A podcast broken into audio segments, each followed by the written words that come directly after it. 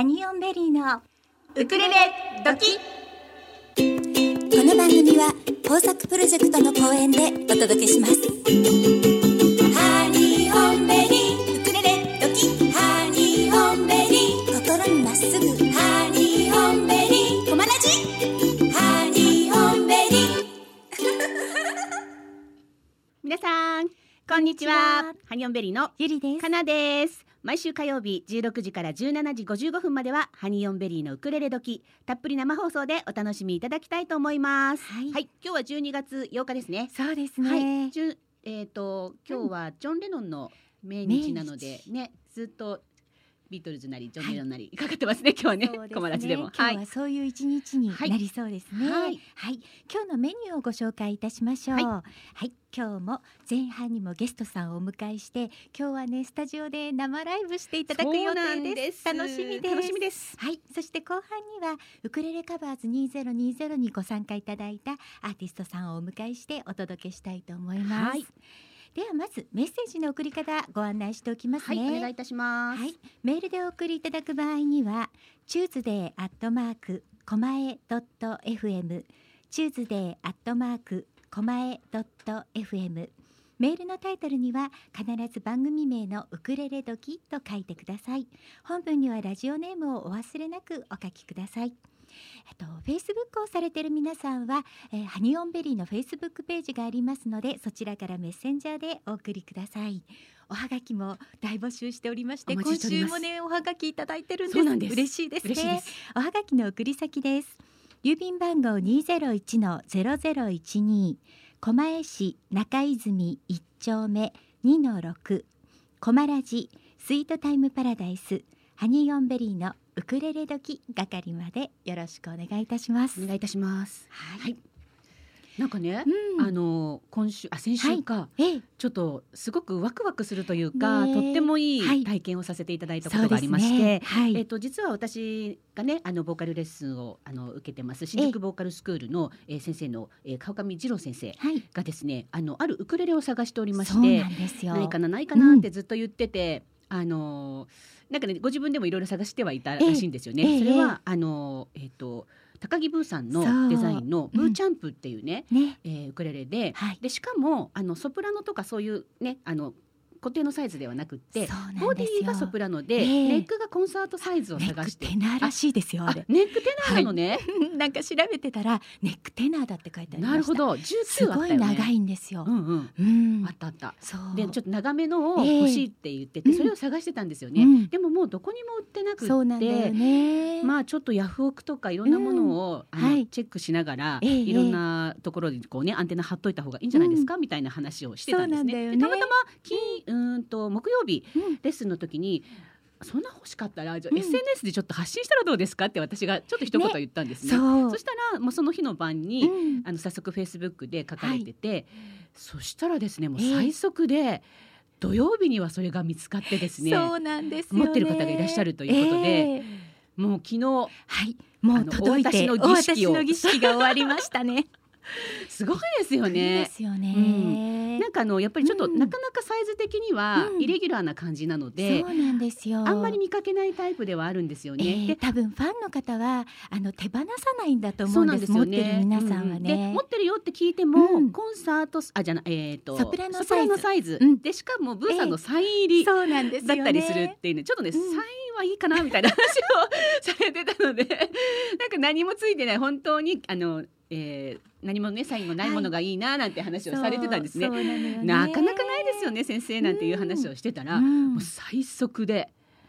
いやうちの後ろにあるのがもしかしたらそれかもしれない。確認してみますそうなんですよっていうメッセージが入ったそうで、うん。大急ぎで確認をしていただいたらまさにそれで。びっそれもまとっしてたもいい状態でね。そうなんびっですくりしましたね。大喜びですよね。本当に大喜びで、はい、はい。素晴らしい SNS この。ねえあのありがたいですね。ありがたいですね。はい。でも引き続き、あの次郎さんはまだまだ探してるっておっしゃってました。そうですね。普通のはい。ソプラノの方も手に入ったらいいなっておっしゃってたので,、そうすね、皆様情報がございましたら、周りにもしそんな話題がありましたら、ぜひハニオンベリーまでご連絡ください、はい、よろしくお願いいたします。それでは今日もギフトボックスのコーナーからお楽しみいただきたいと思います。しょちゃんよろしく。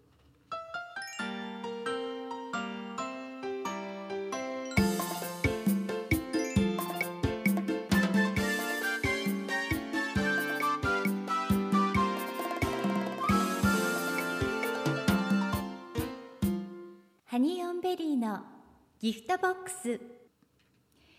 このコーナーではハニベリの2人が今あなたに伝えたいことをゲストをお迎えしてお届けいたします本日のゲストは岡山県のご出身で2003年から音楽活動をスタート現在は都内を中心にライブ活動を精力的に行っていらっしゃいますシンガーソングライターの杉谷遥さんですこんにちこんにちはは。よろしくお願いします。よろしくお願いします。ようやく来ていただけました。ね待ってました。本当ですか？いつ声かけていただけるかなと思って、狙ってましたこの時を。ね待ってましたね。はい、はいよかったはい、です。市はい役所の前通るたびに、ここか、ここでやってんのかと思って。よかった。はるかちゃんはこの辺にもう本当にご縁のある方で、そうなんです。そう八年間ぐらい、あの狛江に住んでて、はいそうなんですよ。な、はいまあ。ではいお声掛けをいただいた時に、はい まさかのすごいそのタイミングではい府中市に引っ越すっていう。えこのタイミングからさ。狛江に住んでないけどいいですか？って言って。いやもう全然問題ないですけどって。もう一ヶ月早かったらもっとローカルなのがあったみたいな。狛江に狛江に住んでますってね。そうなんですよ。そこの松原のウェルパーク、私しょっちゅういますとか、そんな話ができたなって思ってたんですけど。いやまあいいじゃないですか。ねでも狛江にはお詳しいはるかちゃんですから。そうですね、大好きな街ですね、うんできれば出たくなかったんですけどそうか。そうなんです。でも今日ね久しぶりにそのいらっしゃって、はいはい。やっぱり狛江はいいなってもう開口一番におっしゃってましたね。落ち着きますうね。ん いいよねなんかね。ホームタウンって感じ。このサイズ感がね。そうなんですよ。いいよね。うんうんうんその人の密集具合がいいですよね そうそう私ははるかちゃんともう三年ぐらい前かな。はい。えっとウクレレのお仲間がね主催した、はい。あのマイクロバスでねあの、うん。千葉のええ。まあ古民家をねあの改装したレストランにみんなで行こうっていう遠足があったんですね。はい懐かしいですね。そうそう。マイクロバス貸し切りで でみんなでウクレレジャカジャカしながはい。らその千葉のそこのレストランまで行くみたいなね。まああの2時間ぐらいのねちょっとしたドライブなんですけどそうですそねのマイクロバスっていうのがなかなか良くてですね。そうですよね。あの主催の方がですね、うん。歌集を作っていただいたりとかして で下を向いてるとちょっと酔うとかっていうね。はいなんかこう座席ののねヘッドレストのところに楽譜をつけるというのがなんかこうゴムでねね つけてちゃんと顔が上がるように、うん。あのできるように皆さんのね、はい。歌集を挟めるように、ね。そんな工夫もされて みんなでマイクロバスで行ったんですけど、そこにはるかちゃんがゲストでいらしていただいてたんですよ。あそうなんです。ちょっと私もそうなんです。阿蘇のそう阿蘇ちょっと遊びに行かせてくださいと行かせていただきましてではい。マイクロバス乗りましてはい。皆さんが一気に歌い始めた、はい。私何したらいいってずっと動画撮ってましたよね、ずーっと動画撮って 後でみんなに送りますとか。今日いらして今日カメラマンです自分っつってずっとしかもなんかドライバーさんの隣ぐらいのねそうなんですよ。ガイド席ぐらいのそうなんですよね。あのバスガイドさんの、ええええあのあ後ろにこう。感じ。よく何も持たずにバスガイドさん立てるなっていうのを、ね。ちょっとあそこで学ばせていただきまして。せんそのいやいやいや。説は。楽しかったです。はい、そうなん楽しですかったです。それがご縁でですね、はい。えっと向こうに着きましたら皆さんでこう歌ったりなんかしてる時に、ええはるかさんねあのギタはい。ーでそうです。シンガーソングライターでギターを担いでいらっしゃったので、はい。で何かお願いしますということではい。歌っていただいたのがもうすっごい良くてですね。ありがとうございます。本当にもう。全然覚えてなくてですね。バンバンバンバンこうね体にビンビンくるような声量で、ええ。すごかったんですよ。はいそうだったんですね。もう本当にもうぜひぜひ来ていただきたいと思もいうまして。本当にラジオがね始まって1年経ちますけど、はい。最初からずっとはるかちゃんのお名前は出ていて、はい。い、つ来てもらえるかなっていう話はあ聞いてました。そうなんですね。うん。私その遠足には行けなかったので、はい。遠足の話はすごく聞いてたので、はい。ねあのドライバーさんというか運転してくださった方もウクレレ仲間さそうんなんです、ねそうなんです。ははいいはい。皆さんを連れてでそのつながりですもんね。そうですね。もともとそうですね。そうですよね。そうなんですねはい。えーその時にご一緒した柴姉さんからメッセージが来てましてあのありがとうございます。はるかさんお元気そうで何よりです。今日の歌声楽しみにしています。ありがとうございます。柴根ずっと全然会えてなくて、そう柴根ととゆっくり話せたのが、はい。先ほどもねあの前室でお話しされてたなんですけども。はるかちゃん実は去年の9月1日の八百屋かもそうなんです。日比谷野外大音楽移動に来てくださってたっていうのをなんです。今日聞きましてそう今日来ましたびっくりしますした。お二人の司会の姿も、あの柴根が、あの抽選当たって、歌ってる姿もはい。見て見送って帰りました。でご挨拶したかったんですいけどえいえいえいえ。めちゃくちゃねお忙しそうだったんで。全然ね下に降りてこられなかったんですよ。そうですよねだからはい本当皆さんとねねご挨拶できなかったのねはい。だから後からやっぱりそういう話を聞くとね、うん。もう失礼いたしましたっいやいやいや。て感じなんですけれども、いやでも来ていただいてたというね、そう。とても嬉しいです。すごい楽しいイベントですね、ありがとうございます。す。っごい楽しかったです。ねえ。うん。また抽次が選に行かねばうん。行かね、ねばいけないよね。この引きの強い私。本当ですよ、はいかなさかなんちゃん本当にねすごい持ってますからね。なんかうんまだそのパワーはありそうだよね。ありますよ、ううん。んちょっときっとこれから先もねはい。いろいろ弾いてくる いろいろ弾いて。いろいろ寄せると思います私。ね、うん。なのでねまたできたら絶対はるかちゃんにも出てほしいですねえ今度はえね。いいいいんですか？本当本当。本当ですか、ね。いいですか、うんうんうん。ぜひぜひ、うん、ぜひお待ってます。よろしくお願いいたします。まででもお待ちししております、はい。なんか話が弾んでしまって、はいはい。実ははるかちゃんにまずは自己紹介していただこうと思ってたのに。では改めましてはるかちゃん自己紹介お願いしはい、ます。お願いいたします。黙ってよ。こんだけ喋っといて。ごめんなさはいい、口チャック。はい。ウクレレ時をお聞きの皆様はじめまして シンガーソングライターの杉谷遥ですよろしくお願いしますえっ、と現在はですね介護福祉士という資格を生かして、はいえー病院の方で、えー働きながら音楽活動も、えー並行して行っております、うんどうぞよろしくお願いいたしますはい、よろしくお願いいたします。大変失礼いたしました。はるかちゃん。は普段からやっぱりあの配信でいろいろおしゃべりとかもしてるから、もうラジオのスタジオに来てもすごくリラックスしてらっしゃるのが伝わってきますね。当いやいやいや、うん。あのあれですあのええ、面面とはい、面と中はもう真反対に今ドキドキしてます本当に。久々なので。毎日ご自分でやられてるんですよね。そうです。あのアプリなんですけど、あのええ自宅からこう雑談をずっとお届けしてて、どうしても、あの歌の方をお届けしたいんですけど、はい。なかなか自分がお家にいる時間帯っていうのが夜遅かったりするので、歌の方のそうなんです。そうなんですよ、うん。なのでこんなあの久々に、うん。あのこういうブースに入って、ギター担いでっていうのはええめちゃくちゃ久々なので、そうですか。もう今日はね思い切り歌っていっていただきたいなと思っています。ありがとうございます。すみません。すみません。いえいえいえ。ねえあのーさっきね今はい。ちょっとお話も出てましたが、お仕事がやはりそういう介護職ということで今とても大変な時期だとは思うんですけれども。そうですね。うん。まああのそのこのコロナに関しては本当にい。ろんな意見があると思うんです。ええ。それぞれ。えなのででどれをとっても、うん。その当たり外れても正直わからない中でみんな、はい。あはい。の過ごしていると思うので、ええ。ねあの私たちももう手探りですよね。うん。こんなこと初めてなので。うん。そうですよね。そうなんですよね。うん。現場も手探りだし、はい。でまあね患者さんだったりそのご家族だったりもんもうどうしたらいいかわかんないっていう状態なので、はい。まあせめて自分たちができることって、うんまあ日々あの入院生活の中でまあちょっとでもなんか楽しみがあったりとか。ねご飯でも何でもいいんですけども、とかそういうのが感じてもらいながら、ねせ病院という中なので、はい。ただでさえちょっとね病院ってこうねそうですね。ちょっとあれじゃないですか、うん。神経臭いと言いますか、ええなんか落ち込む部分がちょっとあったりとかするので、はい、まあ、ちょっとでもそういうふうに過ごしていただけたらいいなと思って、病院でひたすらバカをやっている感じですかね。そうなんですしいですね。でもはるかちゃんとはい。接してたら、はい。ちょっと元気になりそあう。本当ですか、うんうん本当ですか？本当です。そんな気がします。だからなんか転職なんじゃないかななんて。なんかそこは思いますそうですね、うん。なんか人と関わるお仕事とか、うん。なんかもう本当あのなんかおこがましくも誰かの支えになりたいとかそんなこと思ってはないんですけど、うんただこうちょっとつまずいた時に自分がパッと出した手が、ええ。なんかこう支えちょっとでも支えになったらいいななんてその程度なんですけども、そんなこと思いながら仕事してます。はい。いいですね。うん。とっても素敵ですね。あの今日ねせっかくなんでね、はい。もう早速歌っていただこうかなと思うんですけど。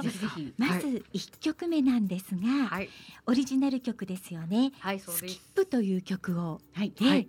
あのお聞かせいただきたいと思います。じゃあご準備よろしくお願いします。はい。お待ちください。今日ねはるかちゃんのアルバムを持ってきていただいたんですが、はい、そうなんです。これ今はねサインもしてい2016ただ年きました。に、うん。えーリリースされてるんですね。はい。そうなんです。このジャケットがもうか可わ愛いいいの可愛いなんかもう誰それ。可愛いぽちゃぽちゃぷんって感じ。本当ですよね。なんか多分私勝手に思ってるのが、はい。修正加工入れすぎて膨らんだんちゃうかなって思って。て。そう。ピッカピカですね。これあのブログに載せときましょうね。載せときましょうね。はい。可愛いですね。はい。はい。準備大丈夫はい。ですか。は。はい。るかさんに歌ってい。ただきましょうスキップ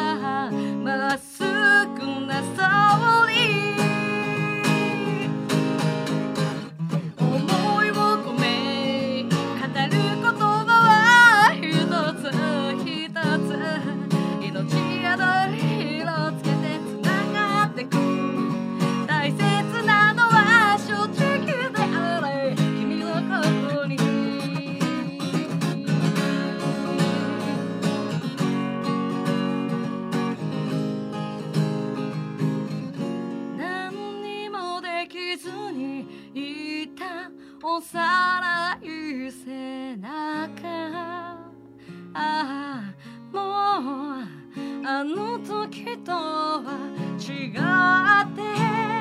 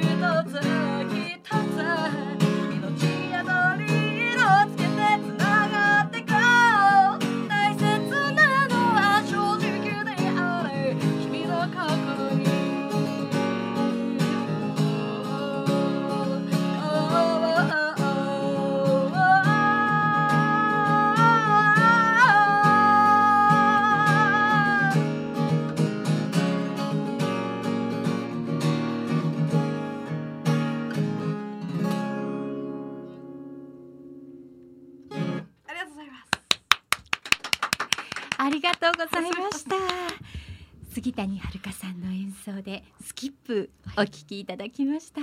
ありがとうございましはい。だと思うんですけれども、はいはい。あのメッセージいただきまして、はい。スキップ定番なんです。スプーン配信で。って、そうなんですね。はい。そうなんです。わあのめちゃくちゃあの応援してくださってる皆さんに、はい。はい、めちゃくちゃいじられてる曲でございまして、そうなんですあか。のこのスキップの歌詞の中に、はい、あのサビがですね。ええ、思いを込めはいっていうところから始まるんですけどええも、うんうん思いを込め、はい、うん思いを込めてっていはいうはい思いを込めたのに、うん皆さんの中ではうん思いを込めヘビーライスですね。ヘビヘビーライスです。はい。っていう あの思いを思いを思いを込め、お米。そう思いを込めっていうのと、あとつながってくっていうのがその後あるんですつながってくってみんなとつながりたいから、ええそういうもう思いを込めてつながってくって作ったのに、なぜかツナ缶食ってくみたいな、ツナ缶食うみたいな詩に変えられたりとかちょっと空耳的な感じですね。そうなんですす。すごくいじられもう他にもいっぱいいじられてる箇所があって。そうなんですこの曲でつながってるみたいなところが、皆さんに愛されてる曲ってことですそうですねね。そうですね。本当ありがとうございます。なんだかいじられてんだかなんかよくわかんないですけど。なるほど。そうなんだ。今度からそうやって聞いちゃいそうな気がしますね。私もライブで つい思いを込めってこうなんかちょっとイントネーションが違うところで。なんかこう強く言っちゃうお米っつってそうそうなんですイラストとか描いてくれてなるほどね。そうなんですよそっねか。はあ、じゃあそれもここのはい。アルバムに入ってるわけですね。入入ってますね。アルバム「入ってますね。アイムホーム」の中の一曲目に一応リード曲っていうんですか、はい。で入っております。はい。へえ。聞こう。お願いします。はい。絶対そう聞こえないです。絶対そう聞こえない今ライブを聞いてる時は全くそんなこと思いつきもしなかったの、うんね。最初に聞いてなくてよかった。よかった。チェックしちゃうとこだった。ねチェックしちゃうとこだったね。みんなで言っておけばよかったです。でも嬉しいですね。ファンの方から早速メッセージをいただきました、はい、ありがとうございます。今はるかちゃんは、はい。その毎日配信もされてますけれども、はい。ライブ活動も定期的にやってらっしゃるんですよね。そうですね、うん。まあこのご時世なので、はい。ちょっと配信が多かったりとか、ええ。あのあまりこう積極的に活動できているわけではないんですけども、はい。そうですね。今月もまだまだ残り3本ぐらいですかね、ええ。あの残ってたりとかして、ええ。だいたい月に4本5本ぐらいですかね、うん。歌っております。はい。あのこういうまあコロナの影響が出る前はうん。だいたいどのくらいの頻度でライブをやってたんですか？えー、と月に7本とかですかね。本そうなんです。あの病院のお仕事がお休みの日は全部ライブっていう感じなので、そうなんですよ。当すごいね。そうなんです。なので、へえ。でもじゃあそれがパタッとやっぱりこの春ぐらいからそうなかったわけじゃないですか。はいしばらく、うんまあ様子を見る感じではあったと思いますけれども、はどうなっちゃうんだろうみたいな感じはありましたよいね。そうですね。うん。ただなんかこうとてもこうまあネガティブに捉えるとうん。うん動きが取れないなとか、はい。はいまあそういう風な捉え方でもあるんですけど、うんうん。私がこう感じたのはこれ一回立ち止まって自分の活動しかり、はい。楽曲しかり、はい。ちょっと一回振り返れっていうタイミングかなっていううん。のをすごく感じたんですね、ええ。特にこの2020年入ってから、コロナもそうですしあの、ね、首相が変わったりとか、はい。い、ろんなことが起こってるじゃないですか、はいこれ一回ちょっと考えようかな自分も今後のことについてっていうのが、まあ、そのタイミングだったんで、まあ、はい逆にすごく自分にとって自分にこうを振り返るすごくいいきっかけと時間をくれたなっていうふうな捉え方を今していて。さすが。いやいやいやとんでもないです。でその結果なぜか府中に行くっていうこうな謎の結果になっちゃったんですけど。狛江を出るみたいな。狛江を出るというそうねきちっと出るか京都出るかはちょっと先になってみなきゃわかんないんですけど。いやいやいや大丈夫でしょう。はいはい。なのでまるまるお休みっていうのがはい。正直もうこの8年9年ずっとなかった状態で活動しているのでまあまず何していいか朝起きた時に何していいかわからないあ休みの日にね。そうなんです、えうんうんうん。今日何も予定ないなって、ではいはい。このご時世なので外に遊びに行くのも、あのちょっとね。ちょっとねためらわれるんで、うんお家の中で何ができるかなっていうので、そう。それで配信が始まったんですか？そうなんです、うんうんうん。それであもともとその今やってるラジオアプリのスプーンっていうのはもう1年半ぐらいですかね、はいはい。経つんですけども、はい。まあそのもっともっと力を入れれるなっていうタイミングで、ていうかむしろやっててよかったなに近いかもしれないですね。かもしれないです本ね。当に自分の活動の場がゼロになるところだったのが、うん。そのアプリがちょっと助けてくれたみたいなところがあったりとかして、うんうんそうですね。改めて身近なものをこうちゃんと身近なものにそう着着目するっていう時間になれたかなと、でもファンの方は嬉しいですよね。だといいんですけどうん。ねでしかも毎日配信してるんでしょ？そうほぼ毎日です、ねえ。もうライブでよっぽど1時2時とかにならなければ、うんほぼ毎日配信。毎日どのぐらいの時間やっていらっしゃるんですか？えっとうん最低でも1時間くらいですね。うん。でマックスがそのアプリ自体が2時間で1回切れちゃうんですよ、そうなんです。ね。なのでマックスが2時間なんですけど、うん。最近はもっともうずっと1時間くらいでへやってます。大体配信時間が大体10夜の10時半はい。とか11時ぐらいがスタートなんですけど、もうみんなに一人寝不足になっていただいて。道連れですね。そうなんです。皆さん。道連れですね。へでも音声発信って結構楽しいですよね。楽しいですね。うん。あのゆりこさんはですね朝すっごい早い時間にやってたんですよ。てたんですよ、えー。逆逆パターンですこのラジオをやる前なんですけど、朝ね5時45分ぐらいから。はいやでもでもなんかねええわ、かります。朝一ゆりさんの声聞くと、なんか頑張れそうな気がします。なんか包み込んでくれる声じゃないですか。しかもねその時間にね、たくさんのリスナーさん結がいらっしゃって。構皆さんね朝早く起きてらっしゃって やっぱりいろんな準備とかしてるのに、はいうん声だけだとあんまりお邪魔にならないので確かに。朝やってたんですよ。でもわかるわかりますね。早っ。私はあのもっぱらあのアーカイブ聞いたよみたいな聞いたよ8時ぐらいにねそうおはよう。そうそうそうそう。今通勤中みたいな。ねうんうん。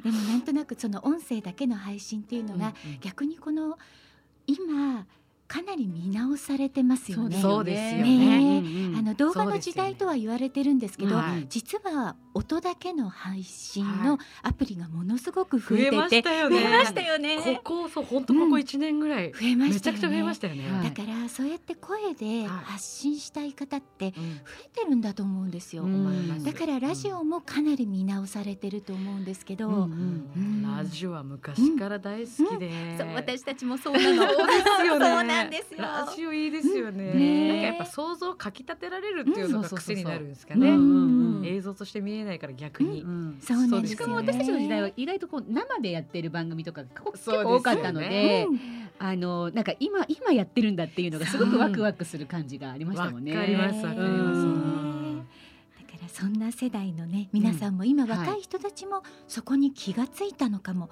もしかしたら意外はいとラジオ知らなかったかもしれないんですよ。そうですよね。知らない方い,、ねいらっしゃると思います。そうなんですよね。次にね、はい。あの演奏していただく曲なんですけれども、はい。これは独り言という曲なんですが、はい。この曲にはちょっとはるかさんからエピソードをまずご紹介いただきたいなと思うんです。はい。まあ先ほども、うん。あのお話しさせていただいたんですけども、あの病病院の方で働いておりまして、うん。であのもうかれこれ8年ですかね、はい。になるんですけど、まあ、病院であの入院患者さんの生活のお手伝いをさせていただいているお仕事なんですね。はい、でまあ入院患者さん相手のお仕事なので老若男女いろんな方が入ってきてうん出てってっていうところの繰り返しで、はい。でうちの病院っていうのは基本的にリハビリがメインの病棟だったりするんで、うん基本的には元気になって退院されていく方がほとんどなんですけども、はい、まあ、とある70代の女性との出会いがありまして、はい。でその方だんだん体が動かなくなっていく病気で。はい。であのすごく気が合うというか、うん。なんかもうこの人とはプライベートでもお会いしたいなっていうぐらいですね、はい。でなんかその女性もそういうふうに思ってくれていて、ええ退院したら一緒にどっか行こうねなんて言ってたんですけども、ええまあ、体が思いのほかあの進行が早くてですね、はい。動かなくなってって、あの歩いて入院してきたのがはい。ベッド上での生活になり、あの声も出せなくなり、うん。好きな食べ物も食べられなくなり、はい。まあ、最終的にお亡くなりになったんですね。うん。すごく不思議な本当に不思議なものでそういうふうにすっごく仲良くなった方に限って、うん。自分の勤務中にお亡くなりになる方がほとんどなんですよね。はい。で、まあ、勝手な解釈で、うん。あのお別れをさせてくれるためにその時間に亡くなるのかななんて思いながら、うん。その方も例外ではなく自分の夜勤中の夜中にお亡くなりになりまして、で最後亡くなった方にエンゼルケアといって体を拭いてあげて、はい。新しい着物を着させてあげてお見送りをするっていうお仕事があるんですけど、はい。まあ不思議なご縁でそれを看護師さんと私が担当させていただきまして、はい。でお見送りをして一日の仕事が終わってお家に帰った時にこの曲が本当に独り言のように生まれたので、うん。タイトルを「独り言」というタイトルつけてます。はい、なんとなくこう介護福祉士としてええ。働く理由とシンガーソングライターとして歌を歌う理由。はい。あの自分の中で相通ずるものがあるなっていうことに気づかされた曲でございます。はい。はい。それではお願いいたします。杉谷遥さんで独り言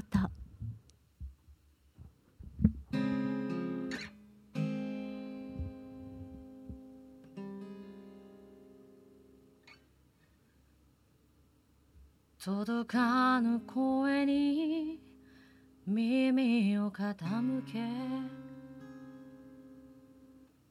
あなたが何を伝えようとしているのか。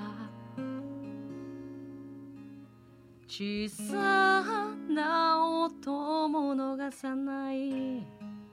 喜んでくれるなら笑ってというなら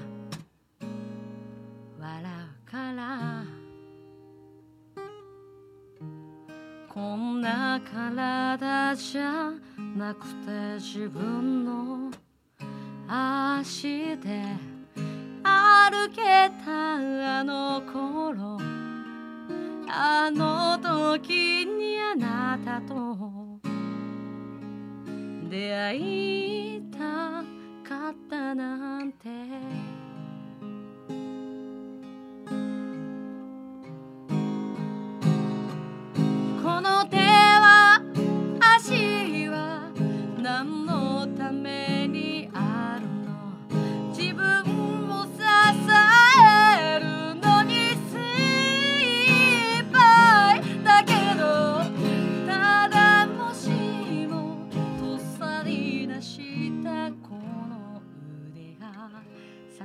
となったらいいな。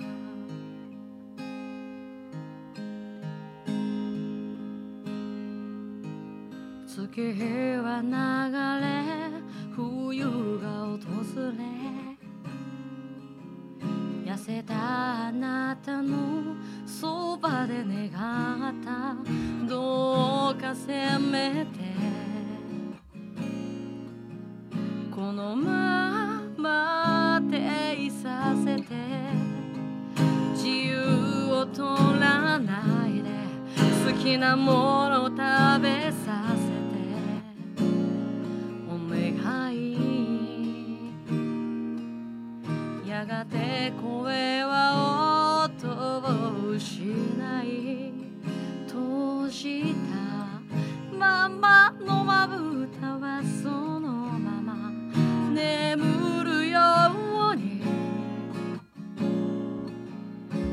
旅立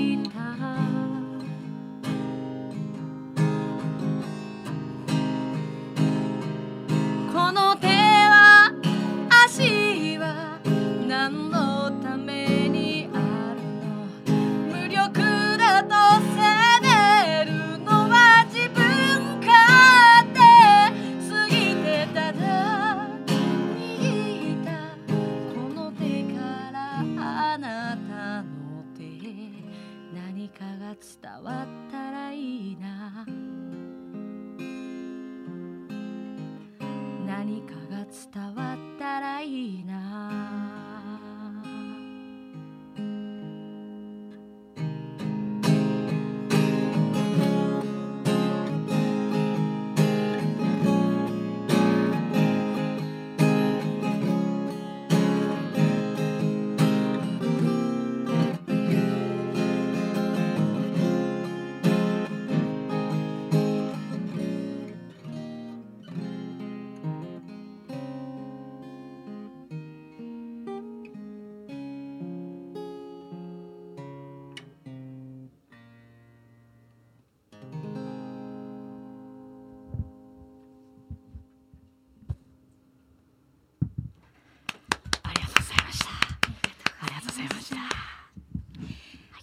ただきましたのは杉谷遥さんで独り言でした。ありがとうございまさい泣いてみ んな号泣です。ちょっと。ありがとうございます。ありがとうございます。もうちょうどやっぱりね親がそういそうお世話になってる世代なんですよ。うん。だから本当にリアルに、あの染みてきちゃいました、はい、ちょっともらい泣きをしそうになってる。りがとうございます。ね、これ遠足の時も聞いたんだけどもう全員が号泣でした。はい。だったんだ。そうです。んはい。それはわかります。うん。でもその時よりもよりリアル。ありがとうございます。うん。でも私も本当に義理の母がね、はい。やっぱりそういう施設ではい。動けない状態で、はいはい。やっぱり1年ぐらいうん介護の方たちにすごくお世話になったんですよ。でやっぱりそのやってらっしゃる皆さんがとにかく明るいやっぱりね、確かに。うん、そうかもしれないね。明るく接してくれて、はい。で、まあ、母は、まあ、晩年は喋ることもできなかったんだけど、はい。はい。でもそれでもちゃんと名前を呼んではい。話しかけてくれて、うんうんなんかすごくちっちゃな反応もね、うんなんていうのかな。こうそれに対して対応してくれてて、はい。すっごいありがたかったんです。うん。なんかそれを思い出しちゃった。いやそれぞれそうですよね。あの必ず通っていく道といいますか、うん。あの親御さんしかりですね。自分自身もそうなんですけども、うん。ええ。まあいつか自分もあのそそううやって誰かの手を借りなきゃ生きていけなく必ずですよねなっていくので、まあその時になんかどう思えるかというか、その時に、あのなんか温かい気持ちで思えれたらいいななんて、うんそうなんですよね。今なんてやはりあのうん。ねえっ、と面会ができないじゃないですか家族が。だから様子が全くわからなくてですね、うん。だから本当にそのねあのご担当されているその、はい。そこの病院のね職員の方をうん。頼りにそうするしかないので、そうなんですよね。そうですよどうなんですかねっていうね。ね。本当に、あのねその8年間もさせていただきながら、うん。なんか一応その責任感とかも、うんうん。まあそれなりに一丁前に感じながら、はい。あのやってはいるんですけども、はい。なかなかじゃあ全部が答えれるかというと、やっぱ私たちも人間なので、はい。どうしても自分の感情が一部入ってしまったりとかっていうのもあるんですけど、はい。まあ、でもね根本的にははい。この患者さんがどうやってうん。今後ねその生きていくかじゃないですけども、うん。はい。どうしてもらったらこの患者さんは嬉しいのかなっていうのがやっぱ根本がそこなので、そうですよね。そうなんですよね。うんなので、まあ、それはもう家族しかりで、はい。それね切り離して考えれないものなので、うん。そうなんですよね。もう一生の課題ですよね。いろんなのとなんかもう自分も葛藤しながらいいい勉強させていただいてるなと思って、うん。すごいいい仕事に頭が下がります本当に。いやいやいやいやいや。そうなんです。よはい、なんねかしんみりしちゃいました。ごめんなさい。そんなことないんですよ。はい。ええあのーはるかさんははい、2003年から音楽活動を始めていらっしゃるということですがんです。ねうんあのその時からはい、もうご自分で曲を作っていらっしゃったの？これがですね、私もあの11月27日生まれなんですけど、はい。11月27日生まれの人ってどうやら波乱万丈な人生を送るよと言われてるらしくて。そうなんですか？そうなんです。あのえ らしくてですね、はいはい。あの本当に波乱万丈な人生を楽しみながら生かせていただいてまして、はい。その2003年に、うんあ2005年か、はい。にデビューしたのが、まあ、高校在学中だったんですけども、はい。あのプロデューサーさんがいて、はい。作詞作曲家の先生というのがいて、はい。完全にシンガーですね、はい。はい、ライターではなくてシンガーとしてええ。一度はいデビューをさせていただきまして、はい。でそこから8年間ぐらい活動をさせていただいたんですけども、その時はもう全然別の名前で杉谷遥ではなくて、ね別の名前でね。そうなんです、はい。活動させていただいてました。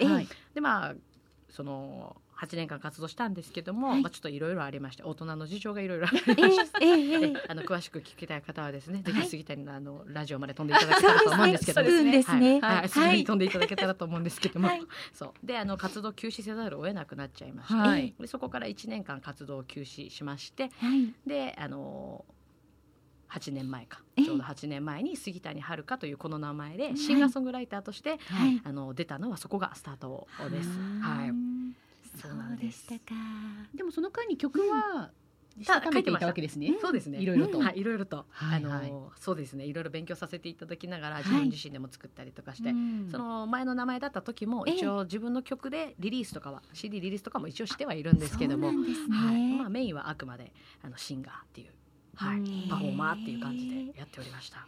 はるかちゃんは曲を作る時っていうのははい。ギター片手に作る感じなんですか？ギター片手の時もあれば、はい。あの鍵盤もちょこっと弾くので、はいそうなんですはい。ね。キーボードの時もあれば、うん。あのコンビニで、はい。コンビニの中であの録音みたいな時もあったりとか。今ね皆さんやっぱり盛んにやってます。もう何かふってひらめいたら必ずこうそうなんですね。こうボソボソっとやってはい。って感じで、後で聞いても何やってるかぜ何歌ってるか全然わかんない何のことだったっけななみたいなね。全然覚えてないんですけど。とかもうなんかいつでもどこでもって感じですかね。うーん。えっとメロディー選考ですか？曲選曲選考ですか？例えばさっきの独り言とかは、はい。はい同時です。へー。あ同時でした。うん。はい。でどっちだろうな。あの半々ですね。うん。ん。そうなんですね。曲調によるかもしれないです。結構アップテンポな曲に関しては、はい。もしかしたらメロ先行かもしれないですね。バラードに関しては C 先行かもしれない。視線かはい。なるほどね。割合でう言うと。ん。今絶賛私たちも曲作り中ですそう。なんですよ。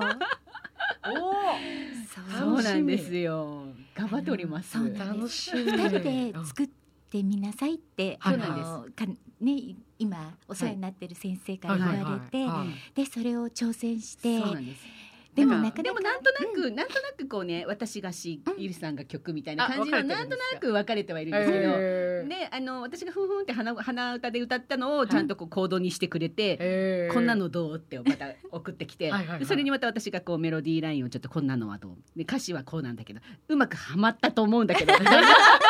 そしてそのやり取りを数回重ねるみたいな。そうなんです。はいはいはい。ねそれでちょうどこの間ね、はい。あのヤマハではい。今やってるサービスなんですけど、はいシンクルームって言って、はい。音声だけなんですが、ネット上で同じお部屋に入って、うん。別のところからこうアクセスしてるんだけどほぼ同時に音が出せるっていそうシステムがタイムラググがないってこと。なのえそんなシステムあるんですそうそうねそう。だからあの、うん。お部屋を作って、うん。全然見ず知らずの人から、はい。人とジョイントすることがセできる。ッションすることももできるの。え 仮名を使って、ーそうネット環境ですよね。えそうなんです。よまだねそれあの本当の正式版ではなくて、テスト中ではあると思うんですけど、この間試してみて、でやってみたらはい。意外と使えたの、それが。今までうんはそのズームとかでね、そみんなでやろうって言っても、うん。やっぱりどうしてもずれちゃうから。そうなんですよ。みんながこうミュートして一人がやるみたいな感じだったんですけど、はい。ちょっとやってみようよって話になってね。そう。うん。そしたらねほぼほぼタイムラグなくてですね。シンクルームだったシンクと思うルーム。ヤマハで検索してもらうと出てくるんですけど、いっぱいお部屋がねあるの。えー。どうぞお入りください的なお部屋があっえて楽しそう、うん。そう誰とだからでもセッショそうンですよね。なんですよ、うんなんかそこですごい出会いがあったりえーするのかもしれない、するのかな。私たちは今のところ二人の部屋なんですけど私たちはねパスワードをつけて私たちしか入れないお部屋それもできるんですよ、でそれを録音できたりとかうんできるんですよ。えーで保存し面白い。保存して、うん。あのデータで送るとかできる。えー。そう。えそれでね曲作りをちょっと頑張ってみたんですね。数日前に。そうなんですよ。二人で。ちょっと使えるかもこれって言って。えうん。今までほらねあの一緒にはなかなかできなかったから。そうなんですよ。うん。やってみて送る、うん。やってみて送る。そう。みたいな感じですよね。だったんですけどちょっと同時にできると離れてても作業がいいなって、でしかもねそれねあのカメラはくっついてないの。声だけなの。あ声だけなんです。か声だけなの もう夜夜中でも朝でも全然あのノーメイクでもお風呂上がりでも全然 OK だからです。そういう意味でははいちょっと気楽かもね、気楽かもしれない。確かに。ううん。今すね。すぐお部屋来てみたいな。そう そう。あそうなんだ、うんうんえやってみよねぜはい。ひよかったら、はい。はるかさんも試してみてください。やってみます。はい。はいはい 宣伝しちゃった。ね今日はね 本当に生ライブということでうん。もう三曲目も歌っていきたい、あのいただきたいと思うんですが、はいはいよろしいでしょうか？ぜひです、はいありがとう今日ねございます三曲目に歌っていただきますのはスタンドアップという曲ですね。はいはい。これは何かエピソードとかありますか、はるかさん。これはもう単純にうんなんか自分に対して歌ったみたいなところもあれば、うんはいなんかもうなんていうんですかねもうタイトルそのまんまでええ。うんもうそれこそこのご時世まあこれ出来上がったのはこういう状況になる前ですけども、はい。なんか今日別にそんなに歌うつもり正直なかったんですけど、うん。ええ。なんとなくこのご時世ではい。こんな感じで、はい。まあさっきの独り言を歌った後っていうのもありますし、ええ。もうあの立ち上がって頑張っていきましょうっていう意味を込めてちょっと歌いたいなと思って、はい。はい、この曲三曲目に持ってきました。はい、はい。ありがとうございます。そはい。れでは杉谷遥さんの演奏でスタンドアップ。何度も何度も何度もしくじってバカを見てそれでもそそれでもそれでも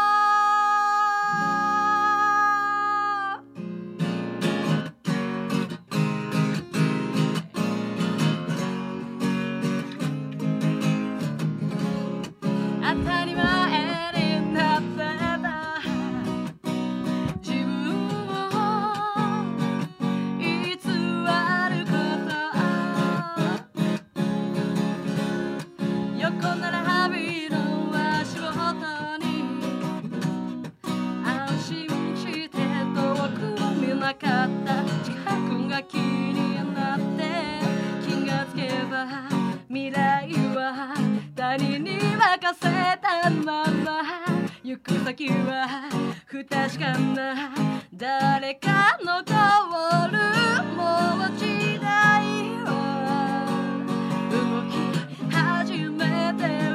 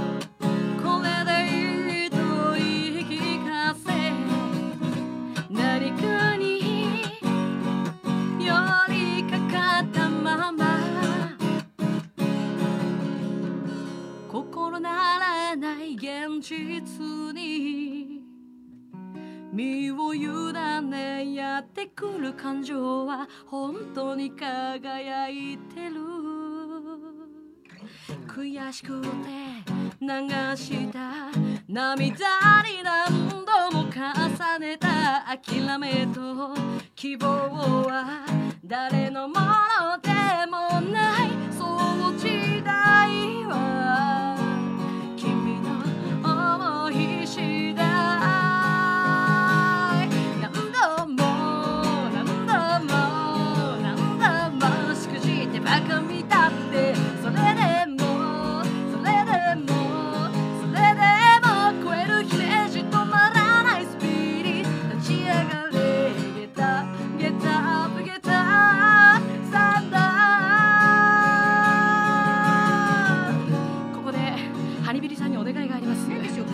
か私が「ウォーウォーウォーウォーウォーウォー」というフレーズを歌いますんで、はい。一緒に真似して歌っていただけた。 Repeat after me いきます。い。きなりでごめんなさい、はい。ますよ。ウォーウォーウォーおおおせーのわーわーわーわーわーさすが完璧ですよねわーわーわーはいラストわーわーわーわーありがとうございます何度も何度も何度もしくじ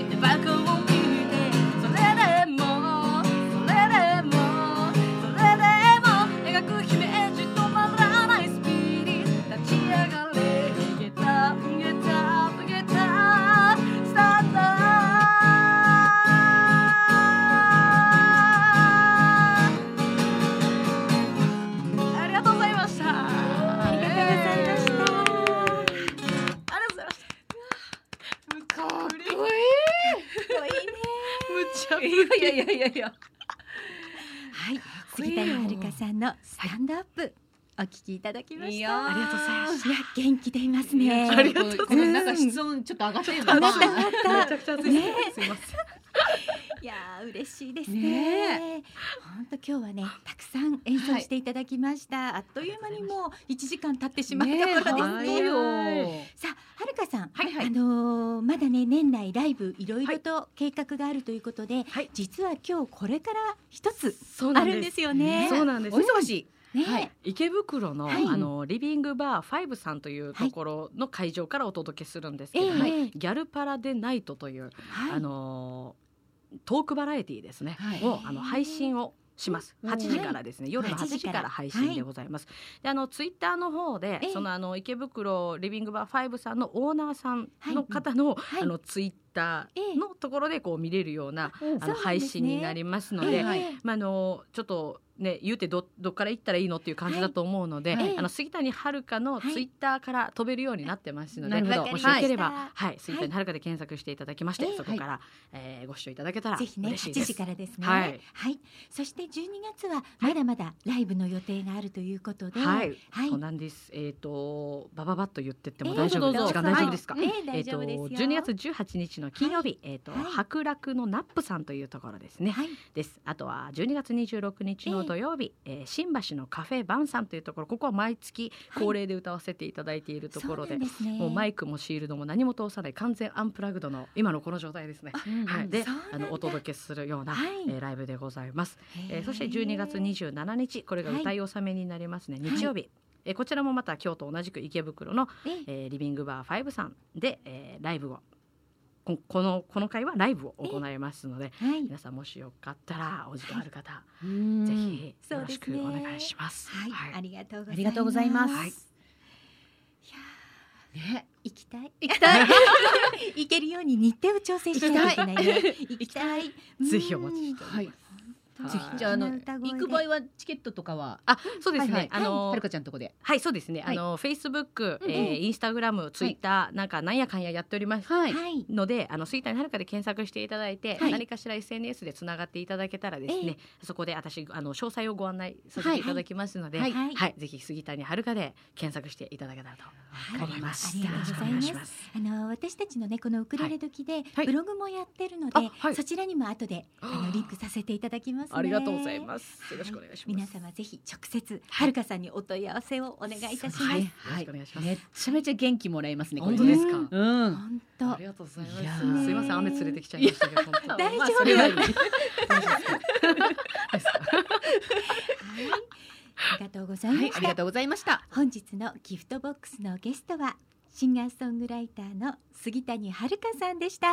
ありがとうございました。ありがとうございましたまた来てね来てください。ぜひ、また来てねあの待ってます。うんご連絡お待ちしてます。いや、はいあのちょいちょい来ちゃっていいですか？近いしね。火曜日ですよね火曜日はいわかりました火曜日この時間ありがとうごあざいました。りがとうございました頑張ってありがとうございますねは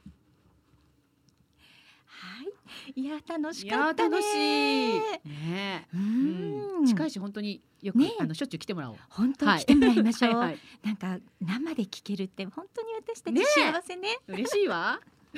大迫力。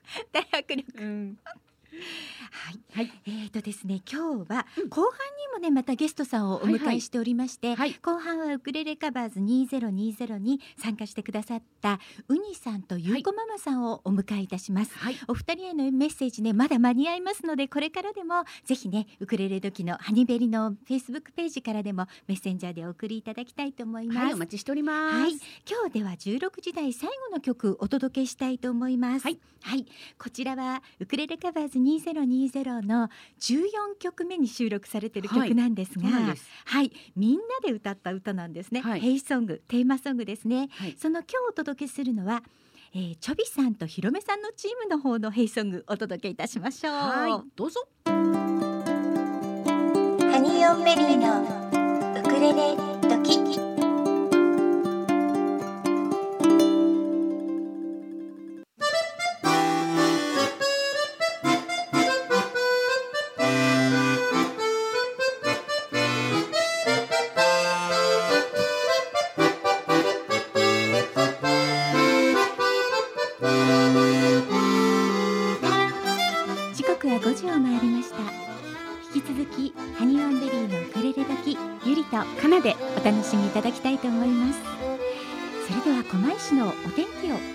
したいと思います、はい。今日午前中は晴れてたんですけれども、うん午後になって雲がかなり広がってきましたね。ね。はい。あの雨の心配はなさそうなんですが、はい。もし夜にお出かけになる皆様は折りたたみ傘を持ってお出かけになった方が安心かもしれません。っとなんとなく心配な感じはありますよね。そうなんですよね、うん。はい。狛江市のお天気今の状態をお知らせいたしました、はい。続きまして運行情報です。え京王線小田急線ともに平常通り運行しております豊作プロジェクト株式会社様からのお知らせです。ASP.AID ASP.AID はクラシック ASP の保守管理運用設計再構築機能拡張不具合修正などを行います。IIS アクティブサーバーページスのプロフェッショナルがあなたのレガシーシステムを無期限にがっちりサポートいたします。例えばこのシステム配置外で担当者不在。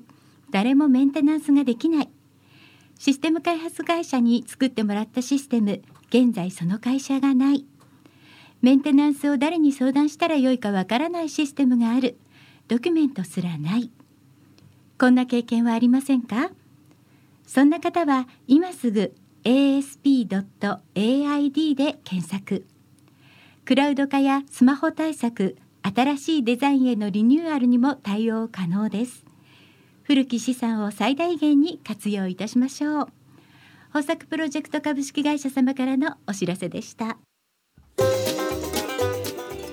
あこの曲が流れてきましたが、はいはい。この曲はね、ウクレレカバーズ2020のはい。テーマソングとも言える曲なんですけれども。そうなんですよ、はい。これあの私作詞したんですね。そうなんですよ。川上二郎さんが作曲してくださって、かなちゃんが作詞をしてそうなんですよ。今流れているのはインストなんですが、はい。これをみんなでねレコーディングしましたね、楽しかったですね。楽しかったですね。うん。大好評ですよねなんか。大好評ですよ、うんうんうん。皆さんにこれカバーしてもらいたいので、はい。これからどんどん広めていきたいと思っていますね。はい。さあそんな中今日はね後半にもゲストさんをお迎えしております、はいウクレレカバーズ2020参加アーティストのウニさんとゆうこママさんです。こんにちは。こんにちは。こんよろしくお願いいたします。よろしくお願いします。お待たせしました。ね本当ですね。うんうんはい。あそれではまずはね自己紹介をお願いしたいんですが、はい。ウニさんからお願いいたします。はい、えー、長野からやってまいりましたウニです。えー、自己紹介ね、うん。あのまあウクレレはどうだろう？もう5年5年ぐらいになるのかな？たまたまあのヤクルヤクルトスワローズファン仲間の人が、えー恵比寿でお店やってまして、ええええでうちの店でウクレレ教室やってんだけど興味ある？なんて言わあれて、それがきっかけですあね。そうなんですね、はい。えっとそれまで弦楽器は何かやってたんですか？私はね子供の頃にバイオリンをやってましてね、あら。まあまあほんと子供の頃だけなんです。けど。うん。はいでまあ大人になってから、まあ、落語とかうん古典芸能好きなんで、い。そういう中で、えー明治大正期に流行ったバイオリン演歌というのですね、興味持ってあの、はい。おっぺけぺってやつですね。うん。あの川上音次郎さんっていう人がやってたところでね、はいうん。でいやそれで実は川川上次郎先生にはい「松江ですか?」って聞いたら全然関係ないってことです 違った。ってええでも弦楽器にはご縁はあったわけですね小さい頃から。ところが、はい。まああの中学時代に私も、あのご多分に漏れず、うん。ええ。女の子にモテたいと思ってギターをやろうとしたんですが、うん。ギター挫折しまして、あらそうなんですか、はいそうですか。やっぱりね弦はね4本までじゃない。なるほど。そうなんですね。はいじゃあ今日はよろしくお願いしますではゆうこママさん自己紹介お願いいたします、はいえー、コマラジのファンの皆様こんにちはゆうこママです。えー、私は埼玉から来ました。埼玉出身です。ウクレレは、えー、5年くらいしてます。で最初ねウクレレってなんかハワイアンをやる楽器なのかなってずっと思っていました。はいはい。がなんとポップスができるっていうことを知ってから始めました。うん。はい。まあそうですよね。普通イメージ的にはハワイアンな感じですもんんねね。でも私たちはなぜか J-POP とか、そうなんですよ。始まりかそっちからハワイアンから入っていない。入ってない。そうなんです、はい。私ねウクレレ始めてこのウクレレ時でもよくお話してるんですけど、一番最初にねウクレレコミュニティにはい。参加したのが、ウニさんが主催してたコミュニティにお邪魔したんです、はいはい聞いてます聞いてます。そうなんですね。ね。そこからスタートしてるんです。あら。うん。ご縁がありますね。はい。はい。あ中野の教室ってことですか？そうですそうです。おーはほうほう。ほうほうねそうなんですよ、ねえ。それが4年前ですかね。ですかね。うんえ。それからのお付き合い。うん。私よりも長いのね。そうなんですよ、はい。今日はねお二人にいろいろとお話をお伺いしたいと思います、はい。よろしくおよろしくお願いします。まずねね、うん今回あのウクレレカバーズ2020にご参加いただいた皆様にははい。みんなに聞いてるんですけど、はい。今回参加を決めてくださったのって何かきっかけがありましたか？まずはウニさんから特にきっかけっていうわけじゃないんですけど、はい。まあまあやはりその中野のおウクレレグループではい。に来ていただいたところから知り合った秋田さん、はい。ね、こちらの豊作プロジェクトですね。そうですね。ええ秋田さんに大変お世話になってる中で、ええはい。えうん、で、まあ、秋田さんがもう今回もプロデュースしてされた。うん。という中で、で去年のね、はい。ええあのオリジナル曲のはい。CD 出たじゃない？ですか。はいはい。ニューチャプいいいなと思ってたんですけど、あオリジナル曲作れないんでえね。えで今回はまあカバー曲だっていうんで、はい。じゃあちょっとやってみようかな。というのはきっかけです。はい。うんよかった。ニューチャプターの時から気には気にはなっしてていただいてたんですね、はい。よかええったですやってよかったですやってよかったですね。なんかねね、こうみんながそれで勢いがついたのかなっていう感じがやっぱありますよね。あ、こんなことやっちゃってるんだみたいなね。できるんだっていうところのワンステップだったかもしれませんね。そうですね、はい。だからあれはもう進次郎さんが、ん。もう本当に手弁当で手弁当で。全て進次郎さんが賄ってくれて私たちを導いてくれた企画だったので。で当にもうそこに配信っていうところで秋田さんがお話が加わってきたんですよね。そこからの今回のウクレレカバーズそうな2020につながってるのでもうおじさんたちを結びつけましたよ私。本当ですよはいはいまさにそうでしたねそうなんですよ。もう一石儲けましたよ私が。そうでした。さあ、ゆうこママさんはどうでしたか？今回参加を決めてくださったのには何かきっかけありましたか？今のお話でも出たんですが、はい。なんかニューチャプター聞いた時に、うんあいいなって、うんうんあの自分でできるとかできないとか別にして、はいはい。あいいなと思ったんですよね、はい。それもありました。それで、うん。えっとなんかやってみて、ええあのやらないでやりたかったなって後悔はしたくないっていうのがあって、うん。であのチャレンジをしました。うん。はい。まさにそうなんだよね。ね。あの後からねややればよかったなって思うのもちょっと寂しいし、はい。なんか思い切ってバンってやってしまうのがいいですよね。でも結構やってみて、うあの割とこうフィニッシュラインが結構ド派手に決めたじゃないですか私たちなんか。なんとなく。なんかこうねだからきっとうんやればよかったなって思ってる人たちいっぱいいると思うんですよね、うんなんか、ね、うん、だからまた次につながっていくんですよね。そうだと思いますよ、はい。次の話もいろいろ進んでますからね。そうですね。はい。あのうにさん今回はい。選んでくださった曲はい。は涙を拭いてはい。でしたが、えこの曲を選ばれたのにはどんな理由があったんですか？えそうですね。まあ何歌おうかなって言った中で結構カラオケでねい。ろいろはい。ハウンドドッグとか、はいはい、ええあのよく歌ってたんですけど、えでそのハウンドドッグにしようかなとも思ったんですけど、はい。まあいろいろ考えてる中でこの涙の吹いてええ。三好哲星さん、はい。この歌がすごい好きで。はい、うんでたまたまですねあのブッチャーブラザーズのブッチャーさんもこの曲が好きでうん。時々ライブで歌われたりなんかしてたんで、うんうんうん。じゃあやっぱこれにしようかなということで決めました。でもお兄さんのハンドドッグも聞いてみたい。音の声聞いてみたい。聞いたことない、ないないない。今度ぜひお願いします。ぜひ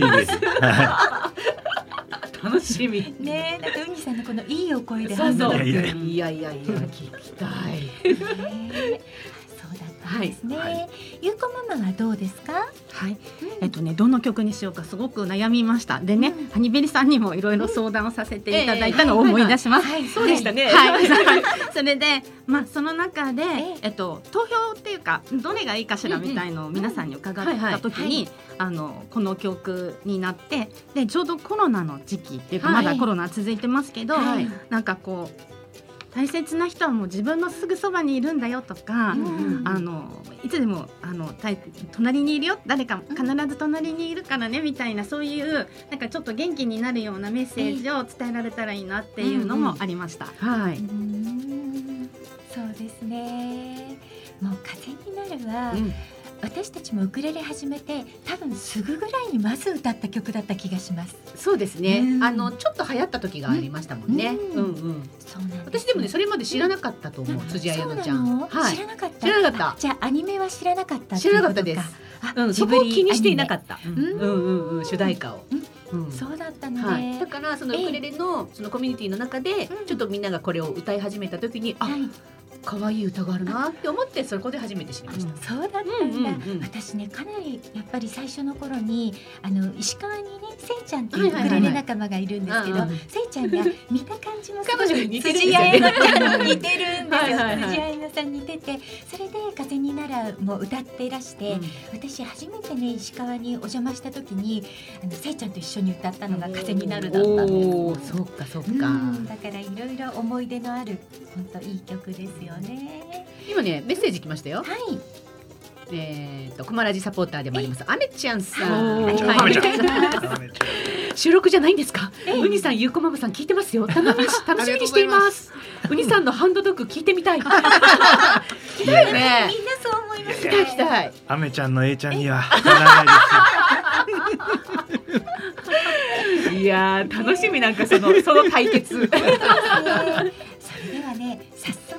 一曲おかけしたいと思います、今ね話題に出ておりますウニさんの歌われた曲です。涙を拭いて。お届けしましたのはウニイクラさんで涙を拭いてでした。いやーうまいなもういやいや。いや本当に。お恥ずかしい。ね。本当に。いやーもうめちゃくちゃ安心感あったし安定感もあるしね。すごいいいです、うんねなんか大好き大好きあ大好き。大好き大好き。え今日ですねお二人のご出演に合わせてメッセージいただいているのでご紹介させてくださいね。はい、えー、コマラジサポーターでもあります、えー、三河の里のひろちゃんさんからいただきました。ありがとうございます。はい、まずウニさんね、はいウニさんウクレレ時ご出演おめでとうございます。ありがとうございます。ウニさんにはひろゆりのヒロとしても大変お世話になりました。ありがとうございます。素敵な CD になりましたね。一緒にこのイベントに参加できて嬉しいです。嬉しいです。22日のライブの映像を見ましたよ。ちょっぴり緊張されてましたよね。今回はお会いできませんでしたがいつの日かお会いできる日を楽しみにしております、はい。ということでそうあの三河の里のひろちゃんは今回のアルバムでひろゆりという名前で参加していて、恋のバカンスを歌ってるんですけれども、この恋のバカンスの演奏をウニさんが サポートしてくださったんですよ。そうなんですよね。ねお世話になりまして名サポーターでしたよ。名本当に。サポーターでしたね。でもウニさんそのサポートで弾いてくださいって言って弾いていただいたんだけどそれが本当にレコーディングだと思ってなかったって。本当ですか？本番だと思ってなかったんですか？歌歌入れの練習用のあ OK だと思ってたんだ OK だってと思って。あ、そうなんですね。うんじゃあこれが使われるって聞いてびっくりしちゃって。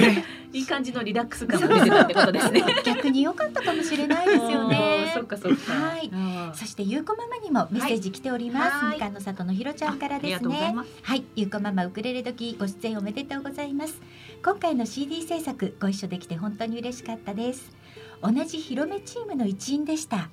ゆうこママの素敵な笑顔ライブの時に流れた動画でたくさん見つけました本当素敵な思い出になりましたね。今はお会いできないけれどいつの日か一緒にヘイソング歌いたいな。ということで。ぜひひろちゃんヘイソングも歌いたいです。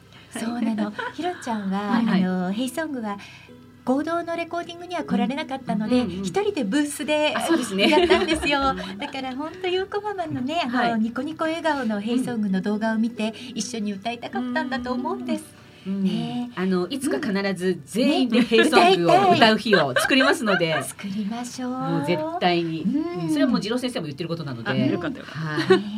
ね実現させましょうね。はいじゃあはいもう一つ、えっ、とメッセージ来てますよ。はいえー佐賀のともみちゃんからです。はいコマラジサポーターのともみちゃんです。ははいい、ゆりさんかなさんの声を聞けてほっとしていますよ。疲れが吹っ飛びます。うにさん、ゆうこママさん、ウクレレ時の出演おめでとうございます。うにさんとはまだお会いできませんできていませんが、やっぱり同じ CD に収まった方の声ってとっても嬉しく感じます。えーゆうこママ、ノリノリのヘイソングが印象的でした。暖房つけなくていいほどの温かい気持ちで聞いていますということです。まありがとうございます。みかんみかん狩りのお手伝いしてきたのかな？あみかん畑かねね。そうですかね九。州ですもんね。はい嬉しいですね。はいありがとうございます一緒にアルバムに参加した方の、うんやっぱり声とかあの歌った曲とかが流れるとすごくやっぱり参加メンバーみんなねジーンとくるみたいな、うんそうですよねもそれは私たち毎週なんですけど。そうなんですよね。結構聞いてくださってる皆さんにもそれは言われてるんですようんうんね。うん特別な思いがありますよね。ね、なんかこうみんなのいろんな思いが固まった本当にねその時の瞬間を切り取ったアルバムなんだなってね本当に思いますね。ああの今回は、えー、とこのレコーディング企画の中に、まあ、ボイトレも入ってたんですけど、川上次郎先生の、うんボイストレーニングっていうのは受けられて何かお感じになったこととかありますか？ウニさんはそんなには受けられなかったん一度、ね。はい。はい、ええだけなんですけど、うんはいはいあスタジオに行かれたんですよね。一回ね。ええはい。あのやっぱりなんだっけ？リモートだとね、はいはい。わわかんないし家だと大きい声出せない、うん。でねおっしゃってましたね。はい。はい。でボイストレーニングってあのなんか体験コーナーみたいなのが一回あるんですけど、はい。本格的にこういうのって初めてだったので、ええええええ。ちょっとどうなるかったん ですけどやっぱね、でもうん。次郎先生の教え方うまいですから、はい。うん、ですよね。上手ですよ。うん。本当にあの的を得た。そうそうそうで結局素人だから、はいまあダメなとこだらけだから言ってあれもこれもって言われても分かんなくなっちゃう、はい。本当にもうピンポイントで、うんねうん。もうはい。ここっていうところを的確に言ってくださるんで、はい。まあそこちょっと気をつけてやって、まあうまくできたかどうか分かんないですけど、まああの非常に勉強になりました。うん。はいいやうお兄さんうまいって言ってましたよ。本当に。ね。もうあのままでいいんじゃないって、もういっぱい聞いてましたもんね。だから、あ、じゃあ、うんレッスンそんなもんでいいですねっていう話で。言ってましたもんね。そうそうそうそう。はい。うん。そしてレコーディングの日もね、本当にウニさんはあのウクレレをレコーディングするのも早かったですし、歌を入れるのも早かった。はいもう最速だったんです。そうウニさんが。ね。うん。ほぼほぼ一発撮りでしたよね。そうでしたよね。ねもうすぐ OK 出て、えー、ええ さっき始まったばっかりだけど、えー、っていう感じでしたよね。まあそれだけ普段からねたくさん演奏もされてるし、はい。やっぱりそこら辺は違いますよねね。、まあそういうのでちょっとね、やっぱりこう普段の差が出てくるというか。ううんんでまましてあの、えー、と今回ウクレレ一本のオケっていうのがあんまりいなかったじゃないですか。なんですよ。えでだそんな中なのでとってもあのいい感じで目立っててそうなんです。そう思いませんでした？ザ今回のウクレレカバーズって感じですよ。みてみんなあんなにいろいろとおかず入れたりとかしてると思わなかったんで、みんなこんな感じでね、ウクレレ一本でやってんだろうなと思って。知らなかったがゆえのですか？ちょっとびっくりしました。はなるほど。そうなんでもそれがなんか功を奏しているというか、うん。いや、逆にあれ聞いてもらって、あ、なんだこんなんでいいの？って、じゃあやってみようかなって思ってくれたらいいなと思いましたよ。あの、ええ。ウニさんのようなはい。パターンもあり、うん。そしてそうじゃないパターンもありっていうそう。おかずがいっぱい盛りだくさんもありみたいなね。ねだからいろいろとそこから選んで多分この次はうん。こんな感じでお願いしますって感じでやっていくんじゃないかなって思うんですよ。ね。はい。うん。うんうん。さあゆうこママさんあのボイトレはいかがでしたか？はい。なんか思い出すと、はい。なんかこうルうーとか、うん。なんかこう母音うん。を残した響きだったり、はいはいはい。あとはなんか私結構ビブラートがさ、はいついちゃう人なんですね。普通に歌ってても。はいはいだからそれをつけないで、うんうん普通に伸ばす歌っ。てって言ったのが、うんうんうんなんか今思い出しました。はい一番最初の時にそれを言う言う言ってもらって。はい。あとあのウクレレもいつもなんか親の敵のようにガチャガチャ弾いてたんですけど なんかこう指を一本で優しく弾けないかいみたいな話になってなんかそこからまたえなんかウクレレの弾き方とか、はいなんか今はこう音をちゃんと感じてはい。で歌とのバランスとかで自分なりに気をつけようと思ってはいできるようにしています。はい。えっとゆうこママはあのーオンラインも最初はやられてました？オンラインレッスンもあのスタジオ対面あの外出自粛が解かれる前はオンラインも何度か受けられたんでしょうかね？オンラインもしましたね。あの、はいそれこそ歌をうん本当に最終的に選んでもらう時もこはいれでいいかどうかを確認したえりえした時はオンラインで私は本当に機械が苦手なので、はい本当にスマホ一個ではいやりました。そして、あのウクレレも自分で弾きながら、見あてもジョイサウンらいました。ドとか使わないでやったんですね。はい。なるほど。使わないというか使えないというか。でもそういった部分では今回そのカバーズのね皆さんでその IT 関係というか、そのスキルがだいぶあ上がったんじゃないかという話もあったりして、はいねやっぱりいろんなことでデータで送らなくちゃいけないとか、ね、写真だったり曲だったりっていうのがいろいろありましたから、はい。い、ろんなみんなそのね、えー手続き上のねいろんなそういった作業が上手にできるようになってきたと思うんですけどね。いろいろはいと覚えていただきまして、ちょっと私たちの方からお願いします。それをやってくださいっていう宿題が多かったので、はい。なんかそれも覚えていただけたんじゃないかなとね思いますね。はいありがたいですはい、ママはレコーディングはウニさんと同じ日だったんですよね。あ、そうなんです。偶然。ね今日ね偶然このお二人に来ていただいたんですけど、はい。うん。でウニさんが最速で終わってしまったで私たちももしよかったら早めにどうぞなんてお声がけをしましたが、はい。そんなね何時からやるぞって準備をしてて、そんな早く来てくださいって言われてもそうそうね。放送できません、うん女子は。できませんよ私が言われたとしてもえーってなりますよね。本当です。でもいかがでしたか？レコーディングをやってみて今回。あ、レコーディング。はい、えっと、うん。すごい緊張してきたんですけど、はい。すごくあの周りの方が温かくて。あのまるで結婚式の海添さんが たくさんついてくれたみたいな感じで、確かにあったねそそうういう雰囲気ね、はい。大丈夫？お水は大丈夫、はい。熱くない？あ大丈夫？そう。みたいなね。はい、なんか私って何様？みたいな。そういうそういう気持ちに思ってもらえたんだったらよかったです、よかったです。はい。なんかそういういい気持ちでレコーディングできたってことですもんね。はい。そうなんです。そうなんです。あの他は心配しなくて私はお姫様よぐらいの感じであのやっていただくのが良かったので、そうですね、ゆうこママさんはパステル画を描かれるんですけど、そのレコーディングの時にも自分がやはりリラックスしていい歌を歌えるためのいろんなアイテムを持ってきてくれたんですよあの香ね。りとかね。そうすごい匂いがスタジオにあとパステてル画も持ってきてくれたし、いろいろと工夫されてましたね。でもまあそうしていただくのがいうん、いですよね。やっぱりこう自分が一番リラックスした状況で、えっ、となさっていただくのが、うん、そのためにお一人ずつしてるわけですからね。そうですそうです、んそしてねレコーディング中のね様子を私ずっとね、はい。あの次郎さんの隣でディレクション手伝いながら見てたんですけど、ええ。本当にねゆうこママさんね楽しそうに歌ってたの。そうなんです、うんとっても楽しそうです、それを見てる私も幸せでした。本当楽しそうだったの、うんうんうん。ええ。きっとその楽しそうに歌っているそのゆうこママの様子は歌声にもちゃんと乗っていると思います、はい。ではその曲をお聴きいただきたいと思います。はい、はい、ゆうこママで風になるお届けしましたのはゆうこママさんで風になるでした。ねこのさ One two three four っていう可愛い声が入ってますけど、はいはい。これはゆうこママが考えたんですか？これはうん、次郎先生がはい。あの入れましょう。あい入れてみる？みたいな感じだったんですよ。うんうんそれで、今思い出したんですけど、はい。なんかその入れるときに、はいあの例えば30代でとか、あそういうもうそれ言われる言わあれる20代20代はさすがになかったかな。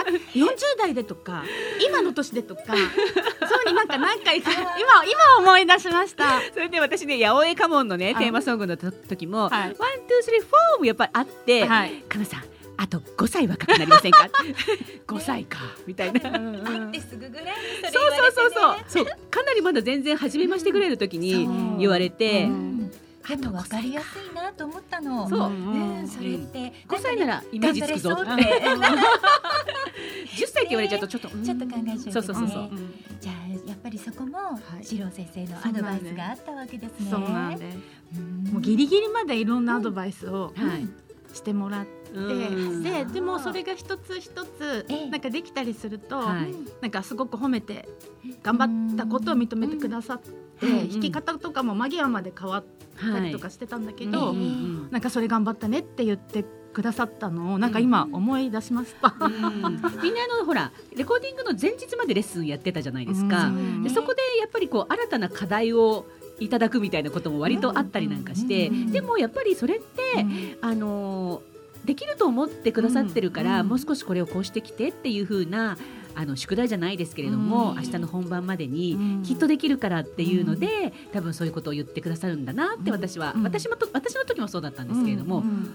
えやったことないのにこれやるの？っていううん。のを前日に言われたりとか、うん。うん。でそういうことが割と多いんですけれども、うん。でもそれって今までのそのレッスンの過程でうん。きっとできるよっていうところの、なんかもうもうワンステップ上がってねっていう、あのプレゼントだなって思ってたりするんですよね。あのできると思ってなかったら多分次郎先生も言わないとそうそうそうそう。思うから、ちゃんとその人その人に合わせてディレクションしてくださってそうまなんでしたね。す。はい。今回うのん。ウクレレカバーズにだからレッスンしていただいてる先生にレコーディングをしていただくっていうのは、うん本当に貴貴重な機会なんじゃないかなと思うんですよね。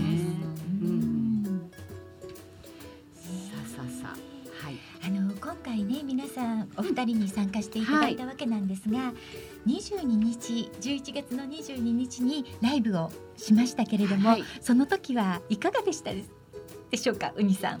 いやーもうあんまり僕緊張しないんで、はい。大丈夫かなと思ってたんですけど、あのーウクレレ弾き始めイントロ弾き始めたらなんか歌詞出てこなくなって、あれ？やっぱり自分でも思ってなくても緊張してたんだな。って、えあの普段はあんまりウニさんそんなに緊張なされない、うんね。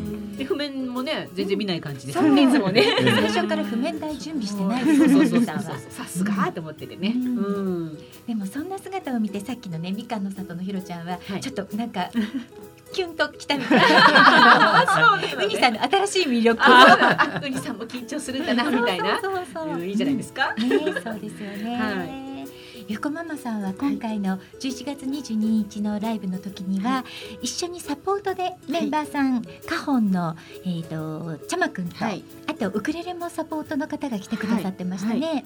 はい、ウクレレも富地翔子さんって言ってはい。友達なんですけど、うんえっと本当になんか間際に例えばこう LINE とかでやり取りをしてる時に、えこの日あれなんだけどみたいな感じで、うん。なんか前々からこう計画的じゃなくて、うん。なんかふっとこう声をこうつながって、ええ。あ行くよみたいな話で、はい、そうなんですよ。本当に間際で、なので、はい。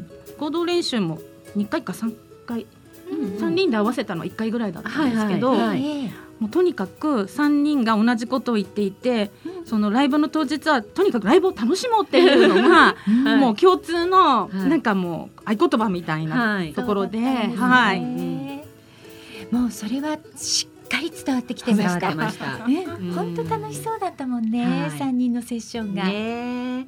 だからやっぱりいろいろ心配はしてたんですけれども、うん。まあ皆さんねもうこんな中ですからいろいろ各自予防対策をしたりとか、そうですね。えーいろいろしてきていただけるであろうということでね、ええ。あのやりましたけれども、はい。でもみんなが楽しんでいただいたようで、そうですね。よかったな本当に思いましたよね。思いました。あの二週間経ったのではい。ちょっとほっとしてちょっとほっとしてます。ね はい。あの今回ねウクレレカバーズ2020はこれから先もカモンレコーズとしてはやっぱりアコースティックのものなんですけれども同じような企画を続けていきたいなっていうふうに思ってるんですよ。うん、もし次ってなった時お二人はどうですか？もう一回やろうかなとかっていうお気持ちありますか？ありますか？うにさん、いやそれよりやっぱりまあ今回のはい。あれを聞いて、はい。ええあ私もやりたいなっていう人にぜひねどんどん参加してもらいたいなと思う。はいはいんで、うん。はい。次に続く人たちですね。そうです。ね、ゆうこママはどうです、はい、えっとうん、多分やらなかったらはい。私もあってやればよかったなと思いそうなの やるでややる感じ？ややりやりやりたいです。なんかねやっぱりね多いんですよね 今回のカバーズのメンバーの皆さん皆様がはい。あの次回もあったらやりたいですっていう声をいっぱい聞くのそうで。なんです。秋田社長どうします？あの男性陣は、はい。やっぱりウニさんと同じように、うん。他にやりたい方がたくさんいたら、ええ。僕遠慮しときます。二回目なんですよ男性陣が。男性陣ね、うん。やっぱり周りの皆様のことを考えてくそうなんださってです。そうなんですよでもいなかったらもしあのそこに席が空いてたらやってもいいなって。それはもちろん。ねですよね、はい。ウニさんもやっぱりそうですよね。ただきっとみんなこれ聞いて、うん。あやりたいやりたいっていう人もすごくいっぱいいるんじゃないかと思うんでね。はい。思いますええ思います。ええうん。みんな優しいな 男性陣。男性陣。はみんな同じ思いなのかもしねれないです本当ね。本当。でもそうやって参加してみなね、はい皆さんにまたって思っていただけるのは私たちとしてもありがたいです。よかったって感じですね。うんう本ん。当にそう思います。はい。あのゆうこママは今回レコーディングをすることによってというかまあその他にもいろいろ活動はされてると思うんですけど歌に関していろいろとまた幅を広げてらっしゃるんですよね今ね。そうですね。はい。うんえっとレコーディングがちょうど終わったのが、はい。うんあれ暑い時く8月でしたかうんね。8それで。うん。その後10月からはい。ちょっとひょんな、あひょんなんって言ったらいけないかな。あのハワイアンはい。ボイストレーニングを受ける機会があって、はい。おーで、えっと、10月の1月あ10月の初めからか、い。10月から、えー週に1回あのハワイにうん留学をさせていただいて、今 あのオンライン留学オンライン留学ちょっとかっこよ つけちゃいました。二枚留学みたいだね。あのでもね、うんいいですね。週に一回なんですね。週に1回あの名前言ってもいいですかね？あの京子さん、はいあの京子丸らに、あのさん。ですね。はいあの教えていただいて、え。もう本当にあの毎回あったかいあのレッスンでええ。はいあのお世話になってます。はい。いいですね。そう私ゆこママさんがインスタで上げてらっしゃる動画とか見せていただいてるんですけど、はいもう毎週習ってらっしゃるからハワイアンの曲ねすごく気持ちよさそうに歌ってらっしゃるの素敵なんですよ。ですよね。ハワイアンなかなかねコツが必要なのでねやっぱり習った方がいいですよね。絶対そうですよね。はい。自己流じゃない方がいいですよね、うんうんハワイアンね。ましてねハワイ語だとねなかなか難しいですもんねイントネーションがね。あのこういうなんかちっちゃい六みたいな あれあなんだっけな。思い出せない。あれな呼び方あるんですけど、うんそこがこうちょっとこう強くうんうん。発音したりとか、はいはい。へーはい、うんなんかねそういうのがありますね。はい。あとこう切っちゃいけない場所とか。うんうんうん。はい。うん楽しみですねじゃあハワイアン。ね。今後も。ぜひ。はい。呼んでください。あのウニさんははい。これから先何か音楽活動というか考えてらっしゃることってあるんですか？まあ、自分としてはええ。そのないんですけど、はい。で、まあ、ちょっとたまたま会場の問題もあってえ中野の教室が今もはい。う、まあ、コロナもああったんですけど、もうできなくなっちゃってるんで、はまあ、その中野の教室またやりたいなどっか場所探してやりたいなっていうのと、うんそうですか。長野芸商でねもう今までに4回5回ぐらいオはい。ープンマイクやっててるんですけど、らっしゃいこれもまたね年に一遍ぐらい、はいまあ続けていきたいなと思います。はい。ぜひ中野の芸商っていうのは中野芸術小劇場ってことですね。げ 芸能衝撃芸芸能小劇場。はいはい。はいはい。じゃあこれからもウニさんのね企画にぜひ私たちも参加させていただきたいと思います。よろしくお願いします。よろしくお願いします。ゆうこママさんは近々何か活動のお予定とかがあったらぜひ今ラジオでえっとはいえっと近々だと1月9日に、はい。あのナミちゃんの。企画した、はい。イベントがありますね。ああホール押さえてたやつね。あそうですそうですんまだ何を歌うかとかは全く決めてませんけど、はいはい。はいそれが一番近いところで、そうですありますのね。じゃあゆうこママの生歌を聞きたいぞっていう方は1月にそのナミちゃんのイベントの会場に来ていただくと聞いていただけるか埼と思います。玉県のはい三好町ですね。そうですね、大きいホールなんですよね。ねそうですね。大きいホールでしたね。ごめんなさい。ホールの名前なんかカタカナで四文字ぐらいでした。三文字でしたからね。ざっくり。すみません。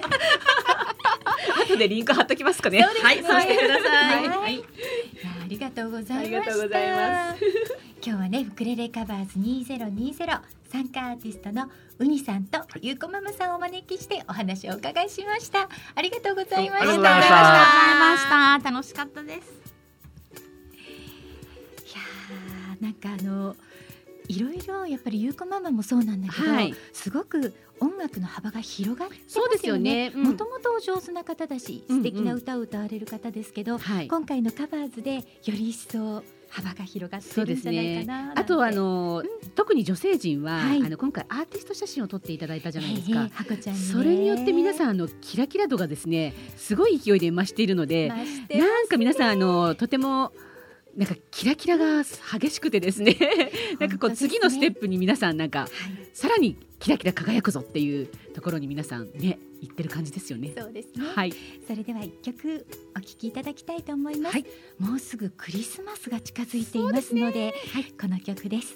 ドリームズカムトゥルーでウィンターソング先週からね、はい。12月にうんうん。2020年の思い出を教えてくださいって私言ってたんですけど、はい。そしたらおはがきが来ましたね。おありがとうございます。はい、えー、コマラジサポーター54番ウクレレ時サポーター11番のハイジちゃんからいただいたんですが感謝状っていや感謝状。